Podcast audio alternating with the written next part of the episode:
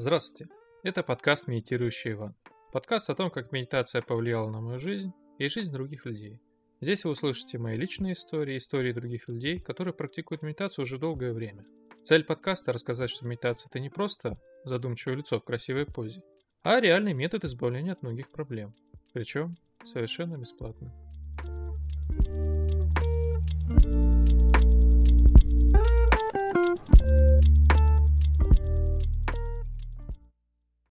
Сегодня у нас в гостях Дмитрий Галкин из Твери. Работает он главным инженером компании «Трансгаз», «Атлантик Трансгаз Система». Отец двоих детей, примерно семьянин, человек, который практикует медитацию долгое время. Сегодня он нам расскажет свой опыт, того, как ему медитация помогает в жизни, дает ему какой-то опыт, мудрость. Конечно, я, наверное, громко сказал, вот. Но, ну, в общем, что-то мы сейчас у него вытащим, но он нам что-нибудь расскажет. Дима, здравствуй. Иван, здравствуй. Да, очень такая радостная утренняя встреча. Всегда слушаю твой подкаст, всегда интересно, что говорят люди, как рассказывают.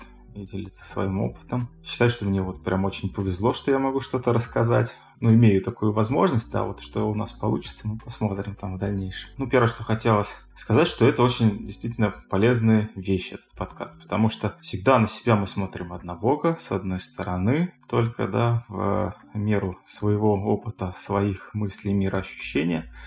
Здесь есть возможность поделиться опытом, получить этот опыт и посмотреть, может быть, с какой-то другой точки. Вот это самое, я считаю, полезное, да, то есть расширить свой кругозор и посмотреть на себя со всех сторон. Поэтому это вот, главное, тебе огромное спасибо за то, что ты такую возможность даешь и тем людям, кто высказывается, и тем, соответственно, кто слушает. Спасибо за отзыв. Дим, ну расскажи нам, пожалуйста, как ты докатился до такой жизни и как тебе медитация в жизни помогает? Как вот э, ты справляешься со своими жизненными проблемами, каково быть отцом двоих детей. Я так понимаю, дети у тебя уже более-менее взрослые. Как э, на работе, может быть, тебе получается быть главным инженером? То есть в твоем подчинении, возможно, там есть люди, ты как-то ими управляешь, направляешь их. Помогает ли это тебе там не раздражаться?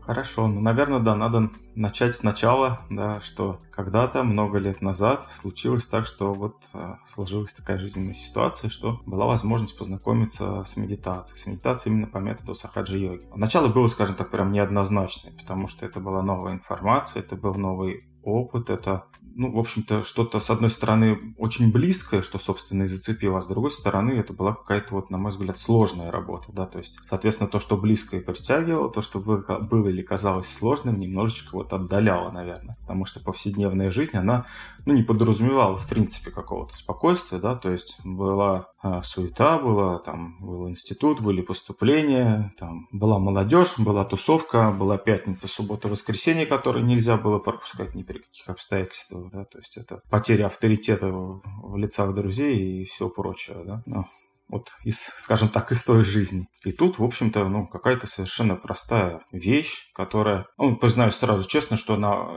именно вот в практике я не почувствовал в первое время вообще ничего, то есть единственное, что меня, скажем так, подогревало и питало мой интерес, это было, ну, как-то все вокруг что-то чувствуют, что-то с чем-то там работают, вот, а у меня этого нету, почему у меня нету, значит, ну, что-то как-то я не так, может быть, делаю, и вот, может быть, на, на фоне вот этого вот азарт такого, можно сказать, на фоне того, что эго пыталось подтолкнуть меня, да, кто-то что-то имеет, а у тебя этого нет, ну, наверное, началось это знакомство с йогой. Там мы одновременно с супругой пришли, ну, тогда еще не с супругой, да, то есть, ну, вот было интересно, почему, например, у меня девушка вот что-то такое вот там чувствует, да, тоже все это вот, все хорошо, прям вот жизненный баланс и равновесие, а у меня вот нет ничего. Поэтому, ну, была, наверное, какая-то вот такая работа над собой, какие-то испытания, да, то есть, а вот как так ты поведешь себя или так, то есть все, все равно первое время, ну, были все равно обычная жизнь, обычные эмоции, обычные какие-то вот встряски, которые, с которыми мы сталкиваемся. Это сейчас уже, да, с, с опыта, из опыта жизненного, из опыта медитирующего человека можно делать, давать какой-то себе анализ, делать какие-то выводы. Расскажи, как ты вообще справляешься со своими отцовскими обязанностями, Вот, допустим, гневаешься ли ты когда-нибудь, или проявляешь какую-то жесткость по отношению, там, воспитательные такие процедуры по отношению к детям и тому подобное. Получается ли у тебя, допустим, будучи мягким человеком, да, с добрым сердцем, давать как бы правильное направление своим детям, жене, там, и, ну и тому подобное?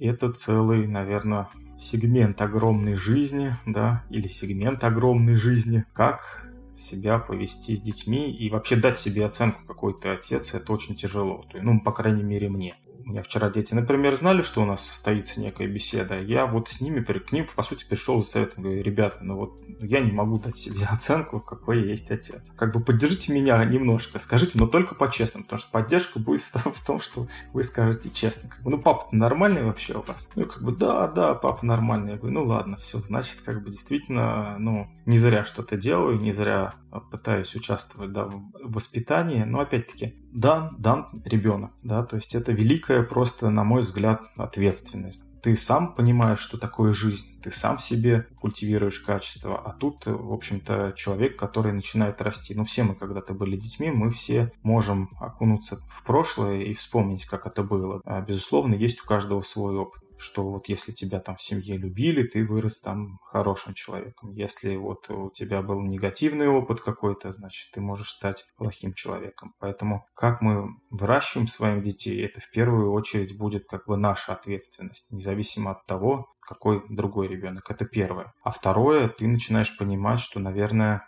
ну, как бы ты не только за своих детей ответственен, ты ответственен и за других детей тоже. Там сидят ли они в одной песочнице вместе, да?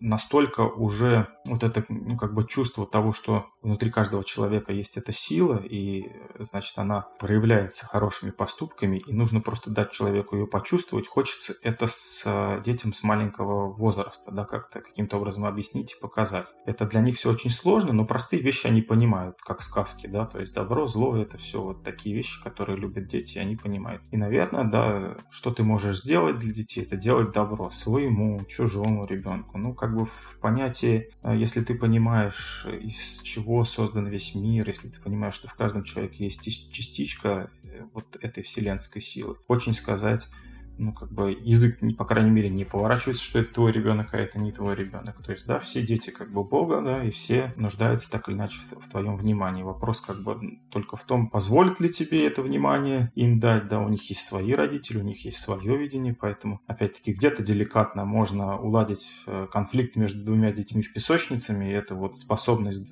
она возникает спонтанно, она возникает из-за, можно сказать, из такого наблюдения ситуации, ты волей-неволей находишься в некотором медитативном состоянии, видишь конфликт, видишь, как он зарождается, видишь, как дети при этом как бы, да, вот накатывают на него. И вот э, здесь очень тонкий момент дойти на сказать нужные слова. Не прав твой ребенок, сказать ему, что он не прав. Не выгораживать ни при каких обстоятельствах своего. Вот, наверное, меня мои дети могут недолюбливать в том плане, что я мог в любом случае, ну, как бы защитить другого, даже независимо от того, как бы, что делают, ну, они, если они делают что-то неправильно. Потом им это объяснить. Вообще, вот я сейчас вспоминаю, когда они были маленькие, они все время хотели разговаривать. У кого-то, может быть, были сказки, книжки на ночь. Ну, у нас тоже, конечно, это было, но всегда они говорили: папа, давай вот, ну, расскажи вот про энергии, там, расскажи про силы, которые у нас есть, а вот расскажи, как это все проявляется. Ну, вот тут было очень как бы трудно, потому что ты в своей голове знаешь какие-то сложные определения, либо вообще знаешь просто ощущения, и как выразить это в словах. Было очень сложная ситуация, и поэтому мы всегда говорили просто, скажем так, за добро с ними. Да? Ну, какие-то ситуации, и вот как вот в них нужно поступать, может быть, свои примеры какие-то, а можно было так сделать, а можно было так. И вот налаживая такой на уровне постоянного диалога, мы вот общаемся. В принципе, дети медитируют. Они медитируют, и они лучше, чем взрослые, чувствуют. То есть мы иногда прям за помощью к ним обращаемся, потому что они как-то легко приходят в баланс, они ловят это состояние, а из этого состояния, ну, можно сказать, у всех все одинаково прекрасно, и если ты еще не успел подойти к этому состоянию, то, в общем-то, спроси у своего ребенка, он тебе как зеркало покажет, что не так с тобой. И вот с точки зрения как бы вот опыта медитационного они могут подсказать, и ты, зная методику, там, Дети там по пальчикам тоже, по теплу, по прохладе тебе говорят, и ты вот больше внимания сам можешь им уделять. То есть тут такая очень интересная двухсторонняя связь. Так же, как ты его можешь в сложной ситуации какой-то поддержать и направить, так же и они. Но с другой стороны, видя какую-то сложную ситуацию с ребенком, ты в любом случае видишь, видишь часть себя. Ты каждый день общаешься, воспитываешь, даешь ему опыт. Фактически ты загружаешь в него как программу какую-то, какую-то, какую-то частичку саму себя. И в определенной ситуации жизненной эта программа разворачивается в обратную сторону и показывает тебе: да вот. И я сначала, может быть, как-то думал: вот, дети, там что-то не так. А потом смотрю: так это, так это же моя как бы ситуация, это же моя проблема, да? Ну или не проблема, или просто это вот какой-то какое-то качество проявилось. Откуда в этого ребенке? Там вроде не было ничего.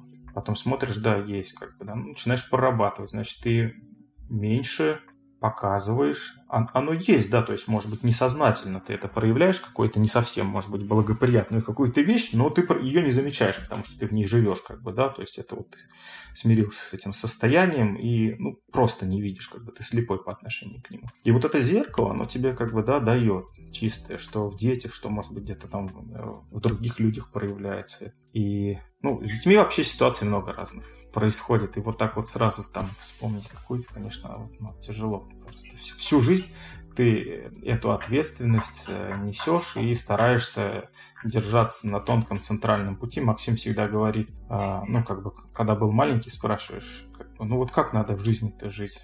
Если жизнь твоя дорога, вот ты по ней идешь, что тебя может на пути встречать? Он говорит: ну, слева и справа с дороги есть канавы. Вот, соответственно, мы как бы по сахаджа-йоге, может быть, их называем каналами, левый и правый. Но вот есть жизненная дорога, прямая, по которой нормально можно идти, а вот можно свалиться в ту или иную канаву. Ну, Макс, ну какая канава-то это самая более глубокая, Макс? Ну, левая, конечно, левая.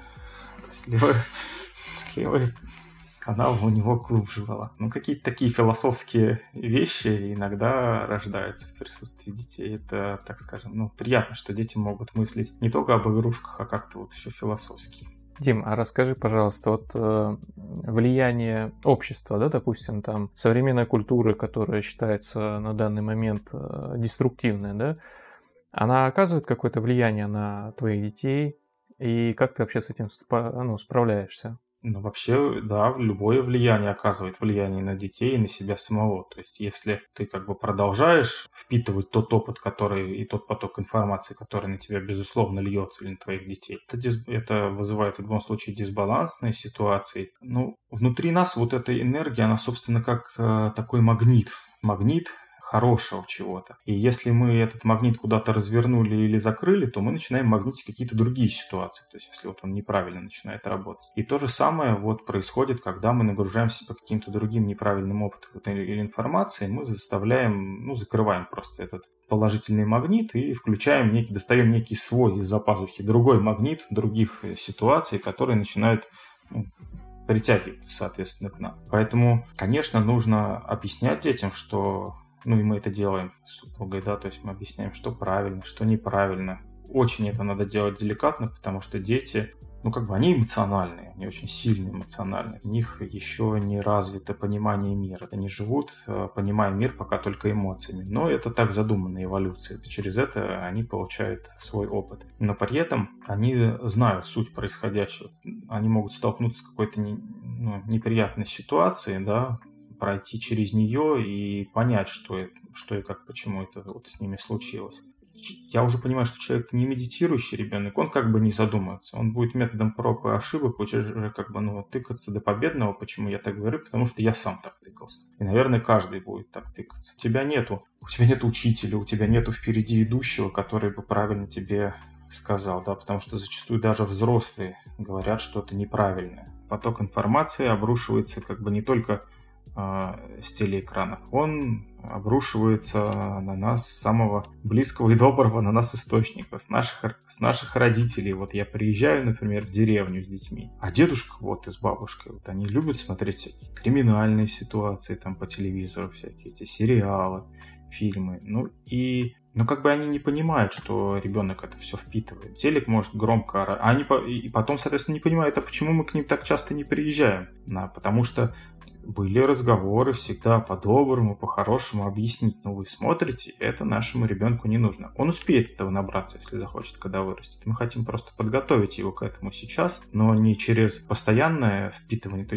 есть не постоянное набрасывание на него этой информации, а набрасывание на чего-то другого. Вот вы бабушка с дедушкой, как бы, да, вот вы же можете чем-то с внуками заняться, а не сесть у телевизора при этом. Какие-то такие вещи мы там, ну, проговариваем. Ну, не можем, бабушки устали, дедушки отдыхают. Хорошо, не проблема, мы выйдем погулять на улицу в этот момент. Вот. Но вот сидеть и слушать мы это вот, ну, не, не приемлем. Поэтому всегда получается, всегда просто я стал очень наблюдательным, получается тогда такая картина. Как только мы возвращаемся после очередных бабушек, дедушек, у нас разболтанное состояние и начинаются как бы конфликты. Если взрослые еще могут в себе это понять, да, есть какая-то энергия, ее надо сесть почистить, как привести себя в порядок, собственно, нет проблем, то ребенок еще этого, ну, не понимает, хотя у него, у него есть опыт медитации, и приходится здесь немножечко проявлять, что ли, нажим такой, причем какой-то вот, он должен быть очень аккуратным, потому что, видя это состояние, ты понимаешь, что ребенок на эмоциях не всегда согласится делать, что ты ему сейчас предлагаешь,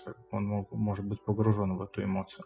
И иногда просто, да, даем даже иногда вот некому конфликту развиться под наблюдением, успокоиться, посмотреть на него и потом только уже через какое-то время обсудить его, ну, как бы с ребенком. Потому что иногда мы не можем просто конфликт предотвратить. Как бы мы ни старались, но это опять-таки наш опыт, но как-то его проговорить и проработать после, это возможно, да, но и не стоит...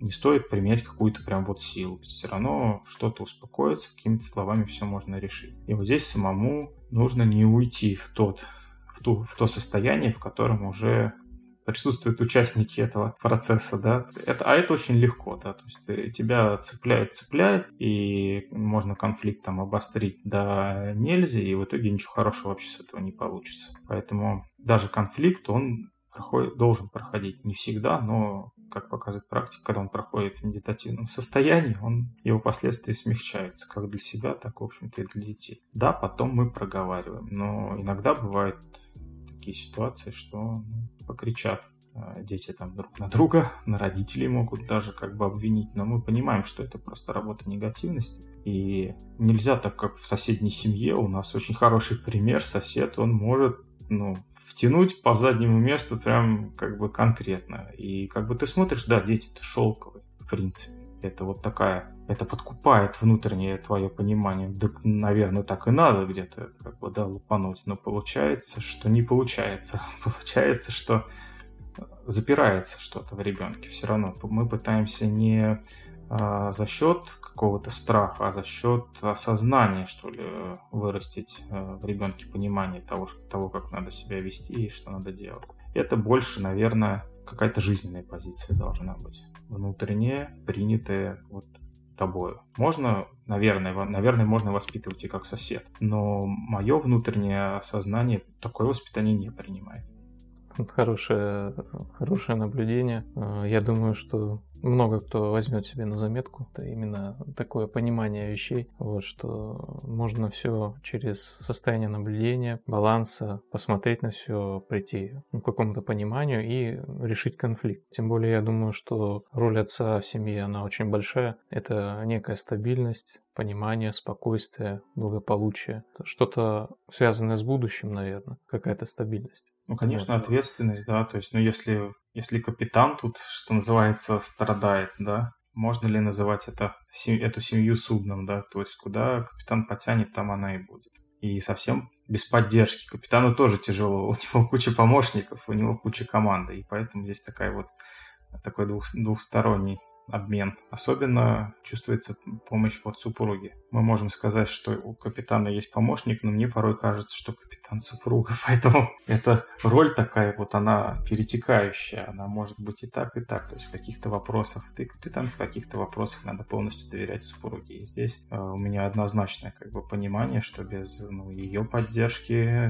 судно бы тоже далеко бы не плавало бы. И именно поддержка такая важна. И отцовство без материнства, наверное, не существует, поэтому одинаково правильно в семье и то, и другое, чтобы было в балансе.